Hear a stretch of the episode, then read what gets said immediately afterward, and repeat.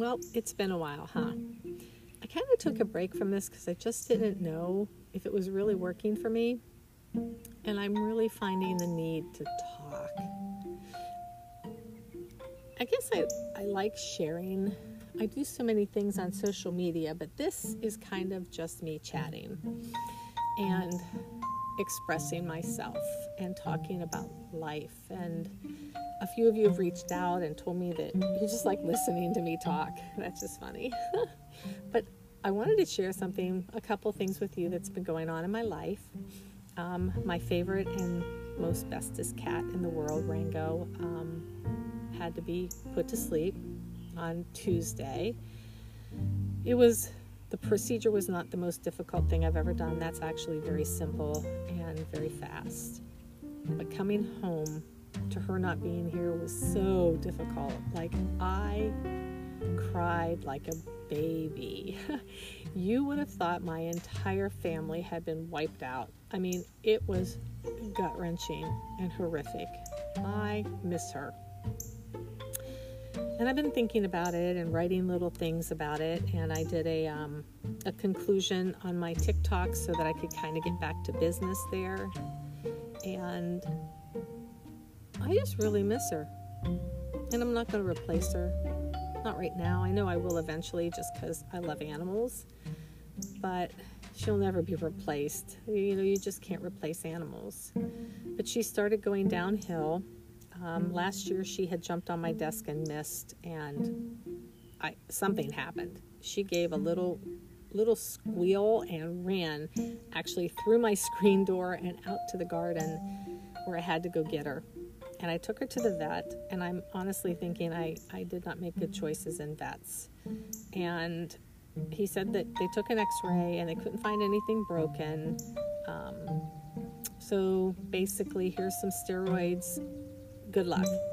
And that was it. And of course it was through COVID, so I couldn't even go inside. And I talked to him through the phone, and a um, assistant took Rango in and brought her out. So we went the steroid route. She was so hurt. She couldn't get into her litter box. She couldn't get out of the litter box. She couldn't barely move. It was just awful. It was just awful all the way around. The litter box had to be in my kitchen. She laid right next to it. I had to go to work for my twelve-hour shifts, and I had to leave her. And it was horrible to leave her in that condition. There were times that I just laid on the floor next to her and just slept because I didn't want to leave her alone. She started to get better. I didn't think she'd ever jump again, but she did. She actually jumped onto the couch one night when I was watching T V. And even though I knew she wasn't going to be one hundred percent, I knew that um, we were making progress. Till about a month ago, when I noticed she wasn't jumping anymore, she started losing control of her bowel movements and her urine. Um... She lost interest in playing, except for the one game where she would lay on her back in the hallway and do this cute little meow, meow. And I would have to come find her, and I called it Get Her Belly. Her ears started to itch, and she couldn't itch them. She couldn't clean herself, so I was cleaning her for months. Um, and... It just comes to a point when you realize that you have to do the best thing for the animal and not for you. Her life was ending in such a slow, horrific way, really. I mean, to slowly lose control and interest, and I feel like I'm competing with the birds out here. I'm actually sitting outside. But her best and favorite thing to do was to lay at the back door and just watch the world. I was her best friend.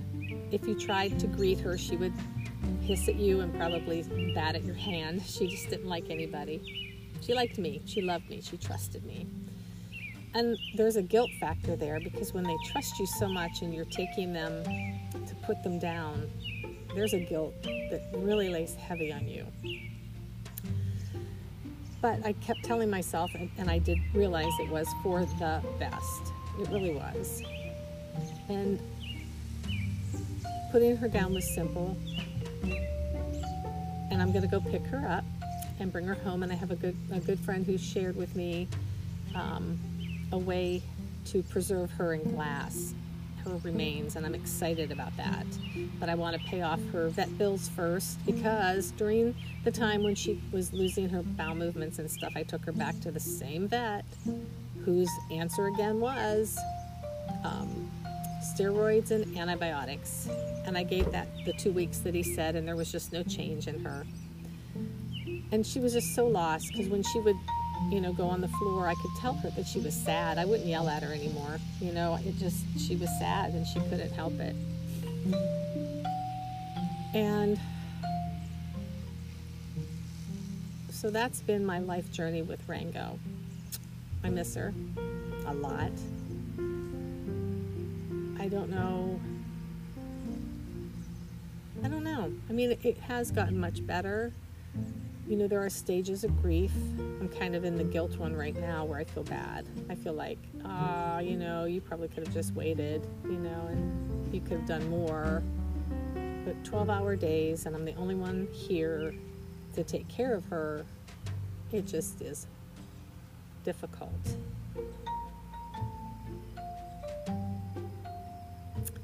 So Rango passed at three forty-four p.m. on June first. June is also my birthday month. I wasn't happy about it being June first, and honestly, the technician was going to give me, when I called, she was going to give me the day I called, the day after, and I I was like, no, no, I want to spend time with her. Mm. And I did. But those five, six days, all I did was cry. I cried when I thought about her. I cried when I petted her. I cried when I fed her. I cried when I let her out. I cried when she, everything. I just cried. I cried when she slept with me. I cried when she didn't sleep with me. I just cried a lot. And on that Monday, it was actually Memorial Day, and I spent the day with her.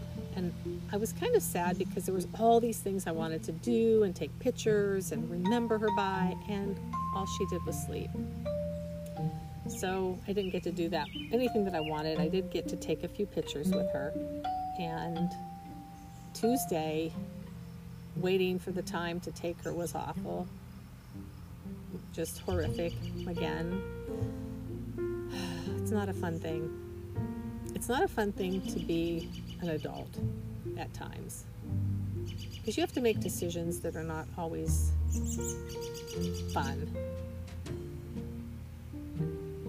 And now I'm kind of just hoping she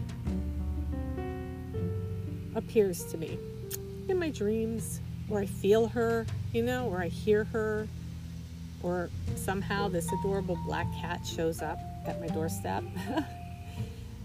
But that is one of the things that's going on. And I will try to do more podcasts in the future.